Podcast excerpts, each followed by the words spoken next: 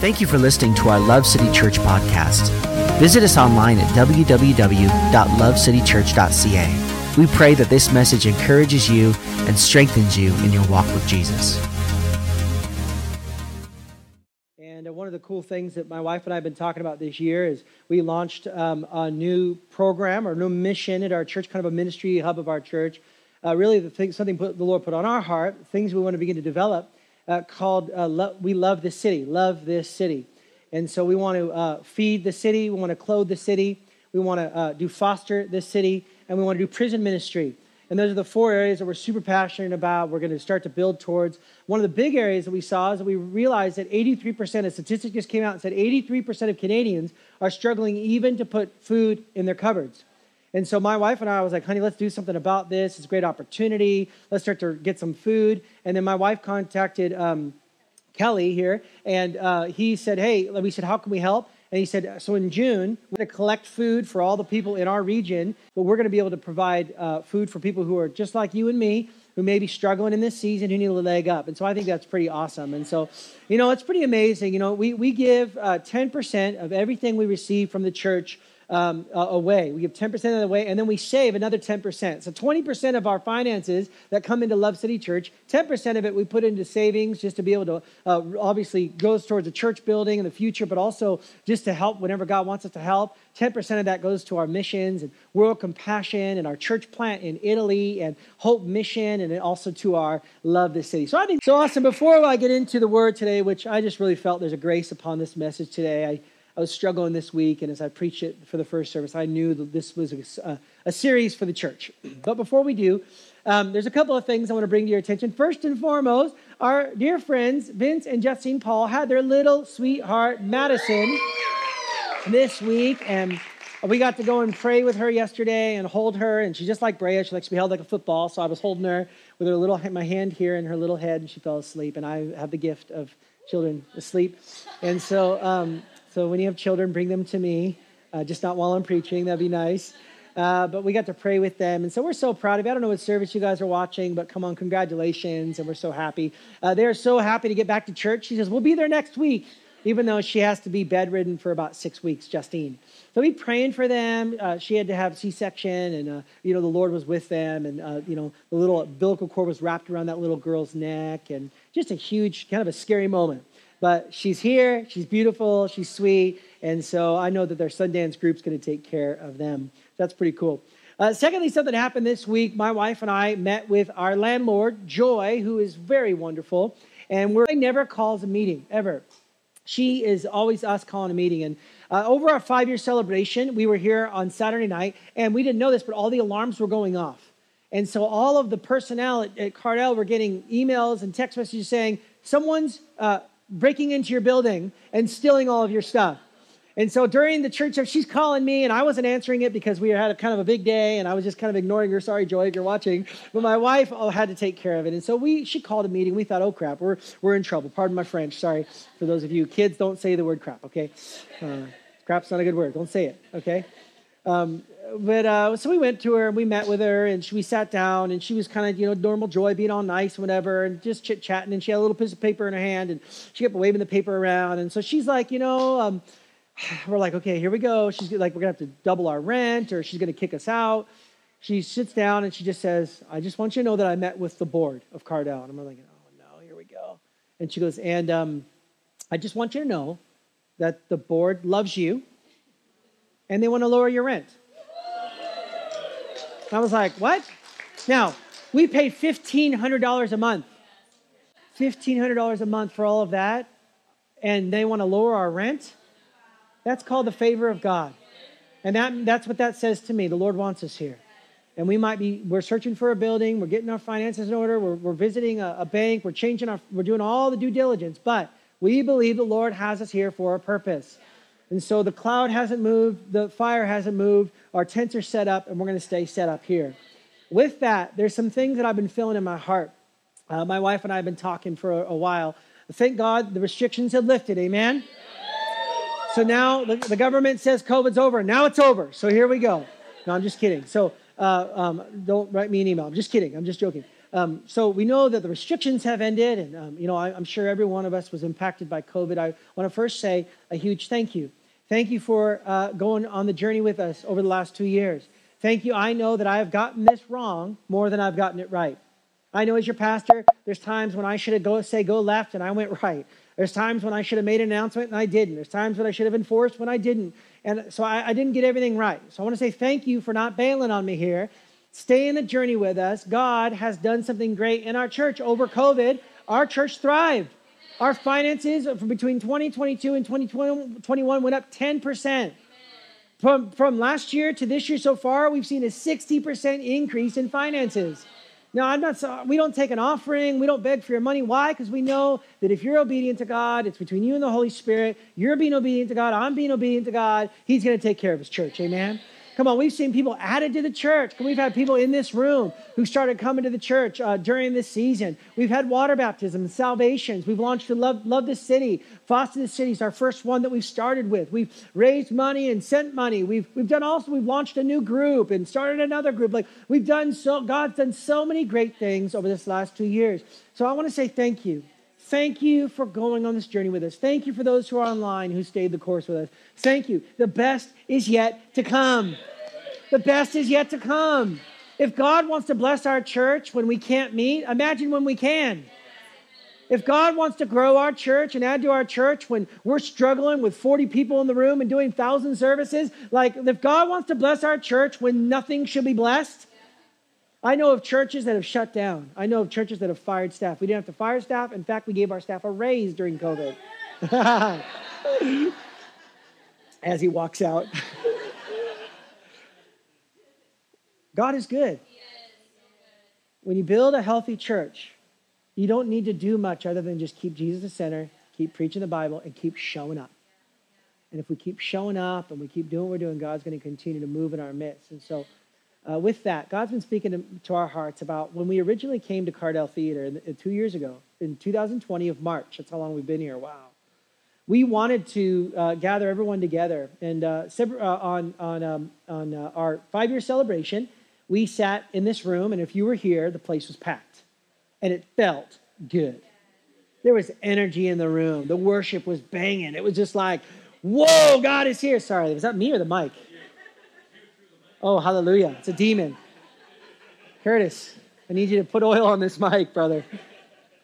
I won't yell anymore, I promise. Uh, we, we, man, God was just, it was just powerful. It was like, whoa. And I, I walked away from that weekend and just began to sense the Lord just we, if we're gonna if the cloud is not gonna move and the fire is gonna not gonna move, we need to make an you know continue to. But now we have an opportunity to make an impact in this community. We weren't really able to. We couldn't promote ourselves. We tried. It didn't work. We could, you know it was just challenging season. But now the restrictions are off. It's it's all, all in. Like let's go for it. Let's reach the people in Quarry Park until the Lord moves us to another community if He ever does. And so before Easter, we're going to send out flyers, we're going to do promotions. But one of the big things my wife and I and the, the, the eldership team have felt we need to do is we feel like we need to move to one service. We feel like we need to gather everyone in the room together. We need to, to start on it where we're all together in the house. The goal would be this room seats about 150. It's called the 80% rule. So the moment you have over 125, you, people start to feel uncomfortable. And so we're gonna have our goal is to have 125 adults in this room, and then we'll have an overflow room for 25, 30 people. In this room, it'll be uh, there'll be people out there. It'll be times of prayer. It'll be just like in here. But in order to come, not be in the overflow room, you got to come to church on time. Hallelujah. Did, did you hear me? You guys have an illness. You're late to church. You know, we're here at like 11 o'clock worshiping, right? We're starting with no one in the room. God bless our worship leaders, amen? They're like, okay, everyone stand up, and it's me. I'm looking around. But we decided that we want to go to one service. And we feel like what this is going to do is just going to just give us some momentum. We haven't been able to do it. We haven't been able to do it because of COVID.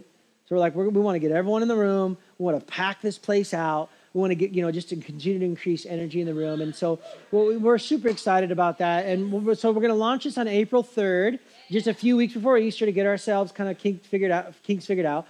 But one of the big reasons we're doing this, just a few reasons. Number one, man, our teams have been stretched. Our kids' ministry has been stretched. We, we have needed more people to join our teams. And I love the fact that you guys love coming to church and being here, and it's great. But we need you to join a team. And, but what this is going to do is it's going to help strengthen our teams because many of you have been serving nonstop two services for the last two and a half years. And so we want to give our, our uh, be more uh, consistent with our teams. We want to create more space for people to join a team. We have a system where it's a week one, week two system where you could serve once a month or twice a month on a week one or week two. And then if you're on the other team, you're week three or you're week four. And you're with that same team. And so we want to create opportunities for our volunteers to, uh, to be able to do that. We, will be out of here by, uh, by 12 o'clock or before that, obviously, praise God. Um, and so um, there's just an opportunity for us to really get together and uh, join together as one. And when we reach 125, 25 out there, then we'll launch another service. So who knows what God's up to? Our church grows in the summer. Get ready. Our church is going to grow uh, and continue to grow. Amen. And so we've decided uh, that we're going to move the time to 10 o'clock. So for those of you who are at 11, that's a little bit of a step back. For those at 9:30, it's a little bit of a step forward, obviously. What we're going to do is we're going to try out our 10 o'clock time frame and just see how it goes. And I, my prayer is that everyone will dial into it and it'll be great. Um, obviously, we're at the 11 o'clock service today, so I'm sure some of you might have different perspective on that. You're welcome to send me a kind email and say, hey, I prefer this, but let me ask you a favor. Will you just give us a chance to figure this out? Don't make an assumption yet. Every time you make a change, it takes about six weeks before it starts to feel normal. So it might take you a few weeks just to feel like, oh, this is a little frustrating, or oh man, this is great, or maybe it's not great for you. But just give us a few weeks to figure it out make the commitment to come at that time. And then after six weeks, hell still falling apart in your life, you let us know over email, and we will just take into consideration the eldership team uh, whether we like that time or another time better. So we believe God is up to something great. The best is yet to come. More lost people, more disciples, more families, more young people, more young adults, because we need to get some of our young adults married in the name of Jesus. Come on, more old folks. Come on now. Come on, more, more people my, my mother in law's age. Hallelujah, Anna. What? She's 52, 42. Is that better? Now, we want to see all generations in our church. And we, we, we've weathered COVID well. But now we're coming into a great season where we get to do church and, and get out our hands and feet out into the city and just begin to do more uh, now that these things have lifted. Amen? So come on, how do you feel? How do you feel about this? Come on, you feel like it's a good thing? It's going to be great. So um, there'll be some other things coming up, some changes shifting up that I'm going to bring to your attention here over the next few weeks. Lead team and the elders team are going to figure some things out before we announce it. But I want you to know God is up to something great in our church. And uh, what we're going to be doing for the next um, for the next uh, ten weeks, I decided just to go for it. Ten weeks, we're going to spend time uh, in the book of Colossians. What I'm going to try to do today is I want to give you the big idea for the whole book. So as I begin to study it, I begin to realize that the purpose of the book of Colossians is about the greatness of Jesus, about looking at the greatness of Jesus. And what I begin to study this book and begin to realize that what this book is really doing is it's helping us understand what it really means to be a true follower of Jesus Christ. And that when you give your life to Jesus, when you give your life to Christ, He found you, He came and met you. When you give your life to Jesus, you are now entering as a new creation into a new kingdom. That new creation in your life, that new kingdom in your life should transform your life. It should change your life. It should change your marriage. It should change how you think and act. It should change you. And what's happened in the, in the, the church of Colossus is that they accepted Jesus but they were beginning to overcomplicate it and they're beginning to add all sorts of variations to the gospel message. And they went from a simple gospel, a simple resurrection power changing their life, to overcomplicating it where they begin to draw away from the original intention of their faith. They began to grow stale in their faith and they became religious. And so, what we're going to talk about for the next 10 weeks, uh, we're going to take a break from Mother's Day. We're going to take a break for uh, Generation Sunday. That's why it's 10 weeks. Uh, we're we're going to talk about the idea that through this book, Paul is trying to bring the people of Colossus back to the, the, the simple message that Jesus Christ is supreme and sufficient for all that we don't need other things in our lives. We don't need deeper knowledge. We don't need uh, deeper revelation. We don't need to go and find deeper miracles. Jesus and Jesus alone is all that you need. You need the cross and the burial and the resurrection of Jesus Christ. That's all we need to live the life that God wants us to live. The challenge with that is when you accept Jesus Christ into your life, immediately becomes head knowledge. If we're not careful, our journey with Jesus becomes about what we know about God rather than how God is impacting our life. It goes to a head knowledge and not a life transformation. And so Paul was recognizing, and we'll get into this idea here today, that what was happening to the church is they were becoming a church of head knowledge. They were becoming a church of deeper revelation. They were becoming a church that was searching for more because Jesus was no longer enough for them.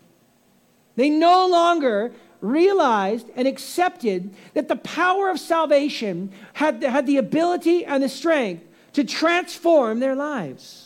They no longer were able to accept that I don't need to do anything else to be in God's good favor, that God loves me, He doesn't change, God is good, His goodness is good, God is absolutely and altogether good, and everything that I need in my life I can find in Him.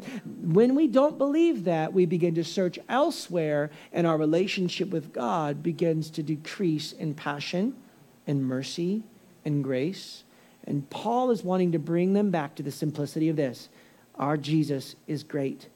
And when God is great in your life, it transforms your life. So the book was written, this letter was written to a people in Colossus. Colossus was written around 60 AD by a man named Paul. And he wrote this book. Uh, he actually had never met these people. He actually didn't plant this church. The one who planted this church, his name was Epaphras. And Epaphras uh, planted this church, and uh, he was a convert out of the church of Ephesus that Paul planted. And Epaphras was, which I believe God's called us to do one day, send out many churches, hundreds of churches, God willing. And so Ephesians church sent out this church, Epaphras, to go to the city of Colossus to plant this church. And so Paul had never actually met these people. He had never been to this church. He didn't, had never met them personally. But Epaphras, after he had planted the church, went, went to visit uh, Paul in Rome. Paul had been thrown in jail as he was waiting to uh, visit with uh, Caesar. He was in jail uh, and he was actually uh, in prison, in chains. Uh, it was house arrest, but even still, he was in jail. And Epaphras went to visit him because he wanted to bring report to his spiritual dad, his spiritual father, let him know how the church was going. Not only did he want him to let him know how the church was going, but he also wanted to, to, to let Paul know that there were some, some things that were happening in the church. There were some people beginning to teach things in the church that was not the gospel. There were things that they were beginning to embrace and accept that wasn't the original message that they had believed, and he didn't know what to do. And so, Paul, on behalf of Epaphras, wrote a letter to the church of Colossus. Not only that, which is fascinating, he also wrote this letter so that they would be read in the church of Laodicea. Now, that's important because there's a reason why Paul wrote this letter to the church of Colossus and the church of Laodicea.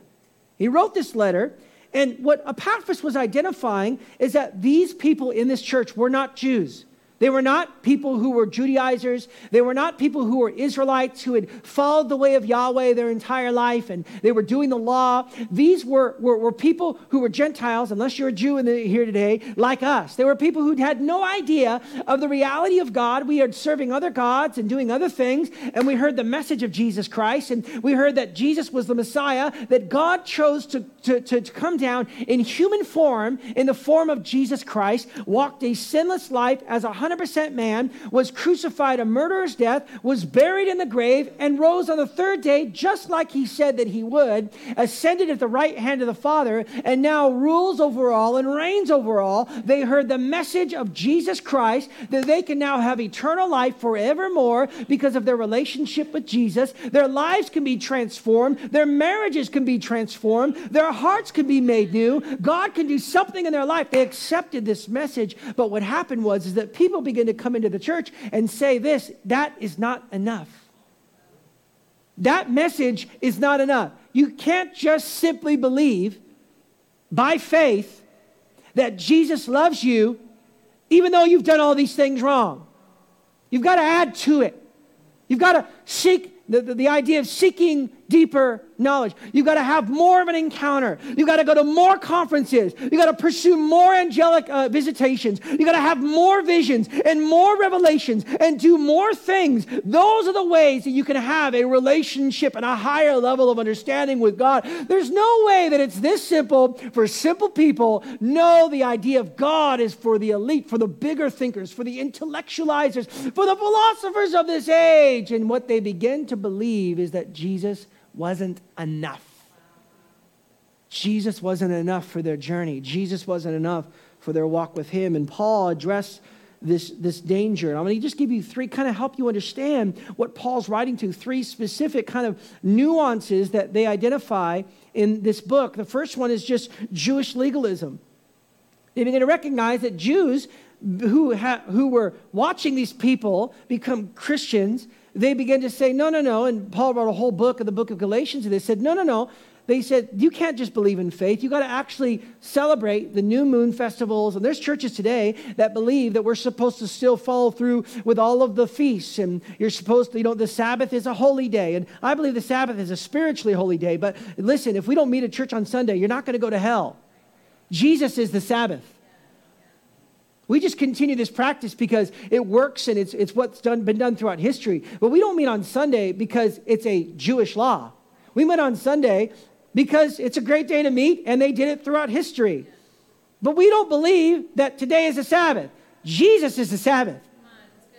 And what we would see throughout this teaching is that they begin to come in. Look at this in Colossians chapter 2. So don't let anyone criticize you for what you eat or drink or for, for not celebrating Jewish holidays and feasts or new moon ceremonies or Sabbaths, for they were only temporary rules that ended when Christ came. They were only shadows of the real thing of Christ himself.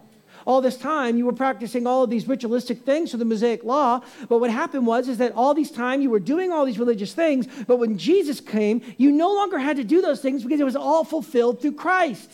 Now, the Jewish of Jewish descent, it was worked into their culture and their life. And so for them to follow those ritualistic things wasn't necessarily a wrong thing because they grew up in that culture. The challenge was they were coming into Gentile Christians like you and me and saying, now you have to follow these rituals of the Jewish nation. Now you have to follow these things. Now you have to make sure that if you don't read your Bible every day, God's going to be mad at you. Now you better give all your money or God's going to be mad at you, or you better go to church or God's God's going to be mad at you, or you better dress a certain way, or God's going to be mad at you, or you better not eat a certain thing, or God's going to be mad at you, or you better look holy, or God's going to be mad at you. See, what we realize is that God's love was poured out for all mankind, and that his righteousness covers all of our sin, and we don't do any of those things because God will be mad at us, mad at us. We do those things because we love Jesus.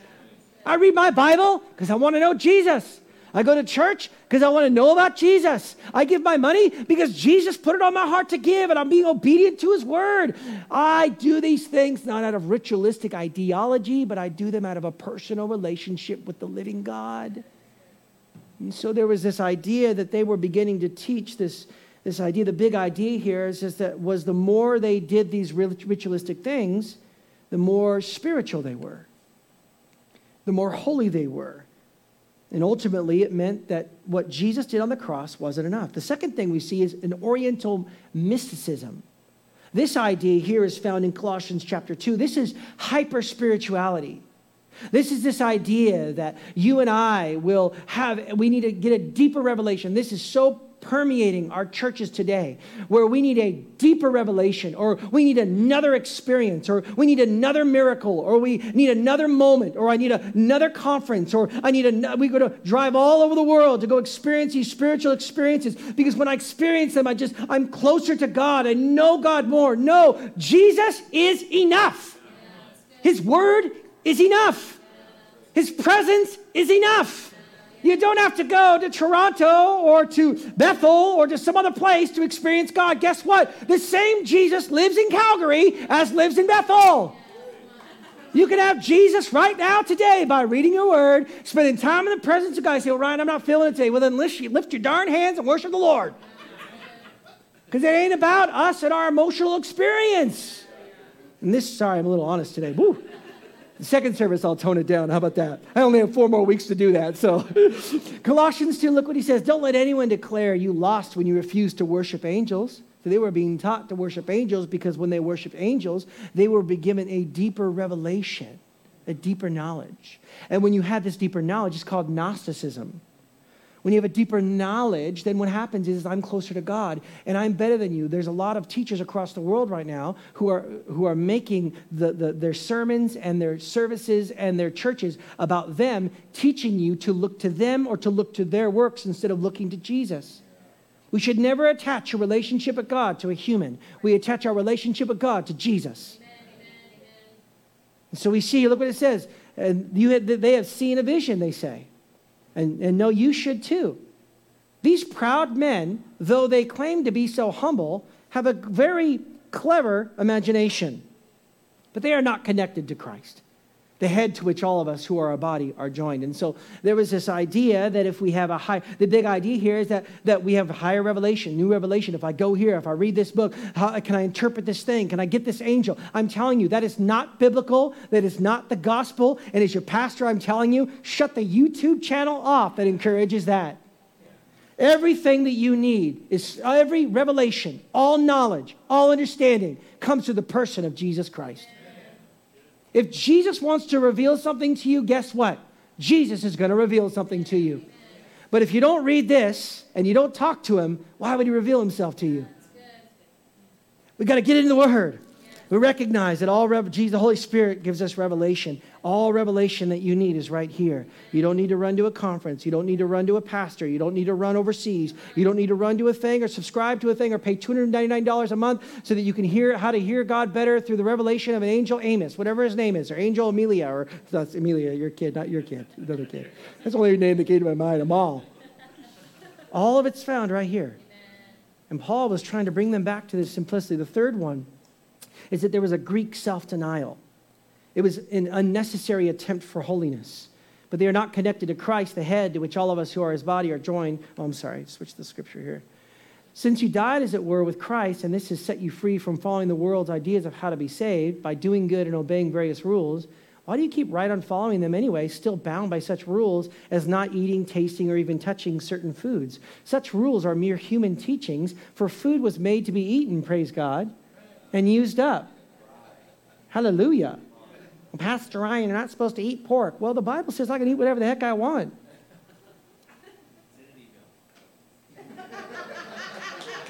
The Bible says I'm not supposed to do that, or the, this person, this pastor says I'm not allowed to eat that certain food. Well, the Bible says I can. I mean, obviously you want to be wise and not, you know, eat Twinkies all day, you know. But we see here that these rules may seem good. For rules of this kind require strong devotion and are humiliating and hard on the body, but they have no effect when it comes to conquering a person's evil thoughts and desires. They only make him proud.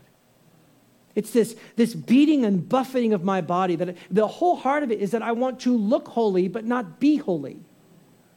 I want to have the appearance of a Christian. I want to have the appearance of, oh, I fasted for 30. Well, that's good. Did Jesus, what did Jesus speak to you? Well, he didn't speak anything to me. I just fasted. We want to look the part, have the form of godliness, but deny its power. And so here were people in the scripture.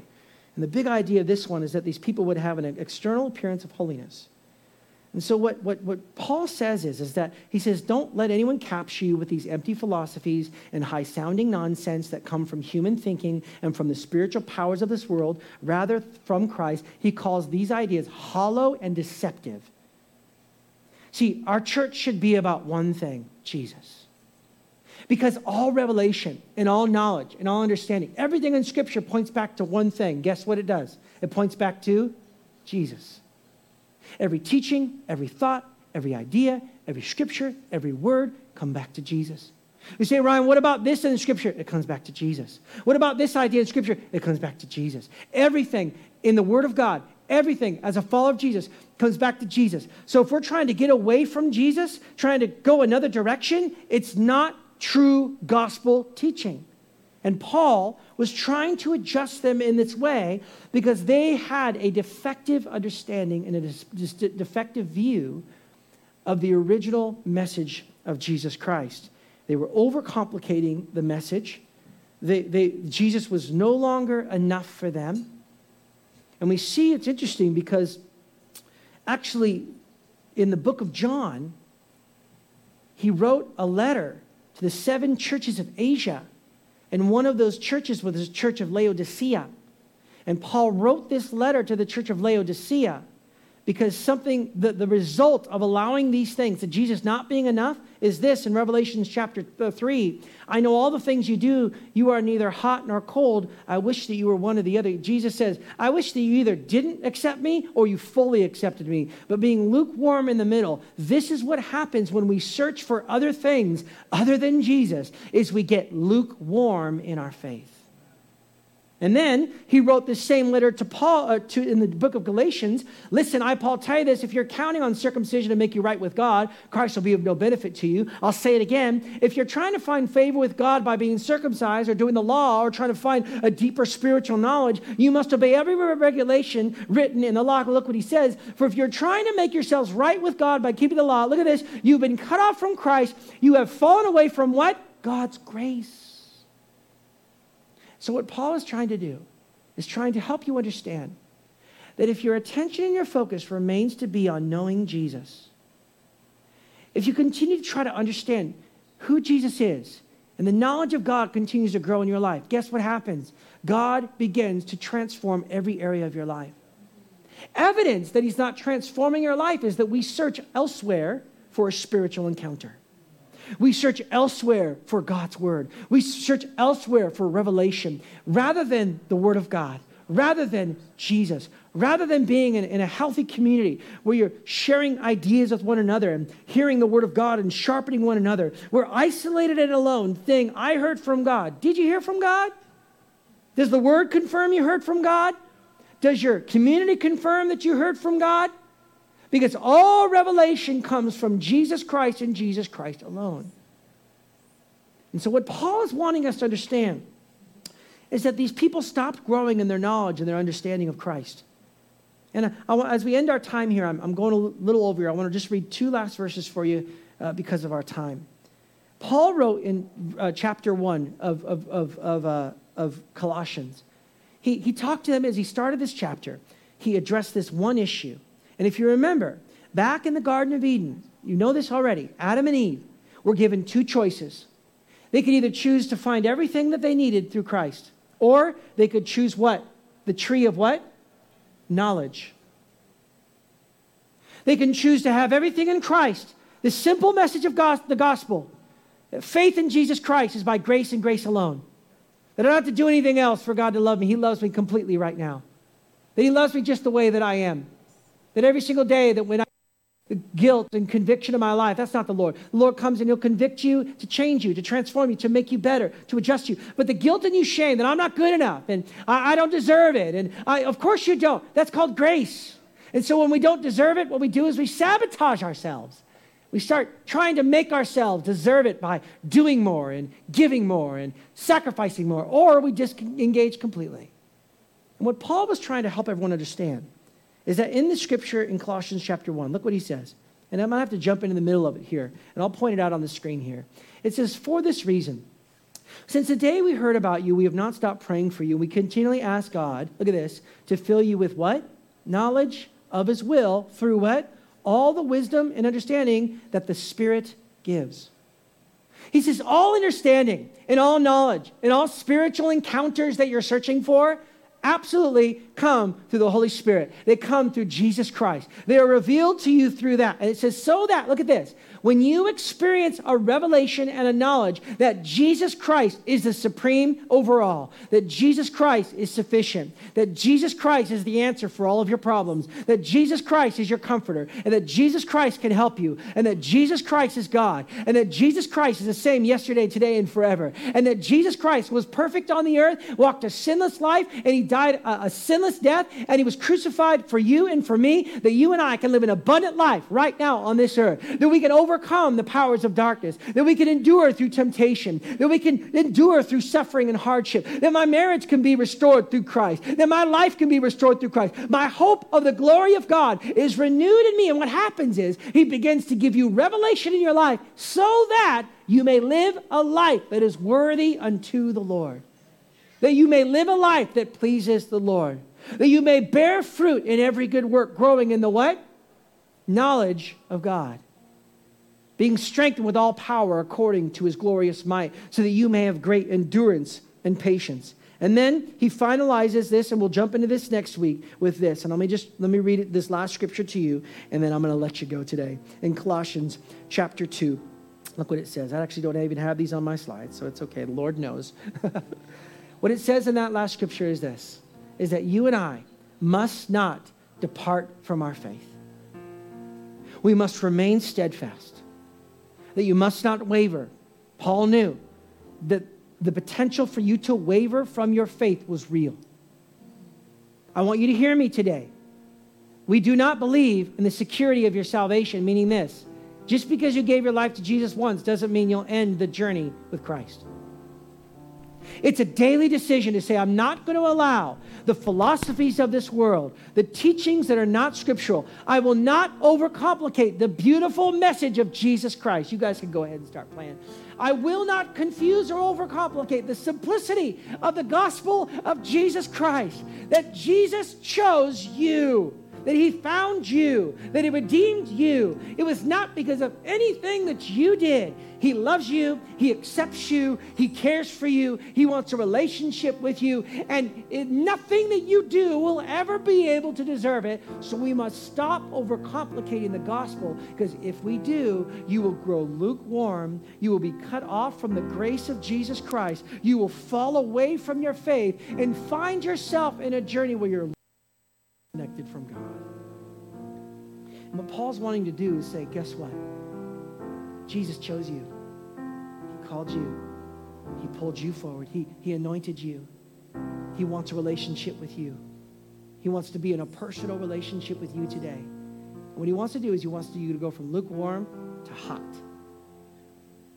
He wants you to go from pursuing all these other exciting things and just stay focused on the beautiful realities of Jesus Christ. And when you understand fully the reality of who Jesus is, you will never, ever fade away. When you understand the greatness of Jesus, you will never turn away from your faith.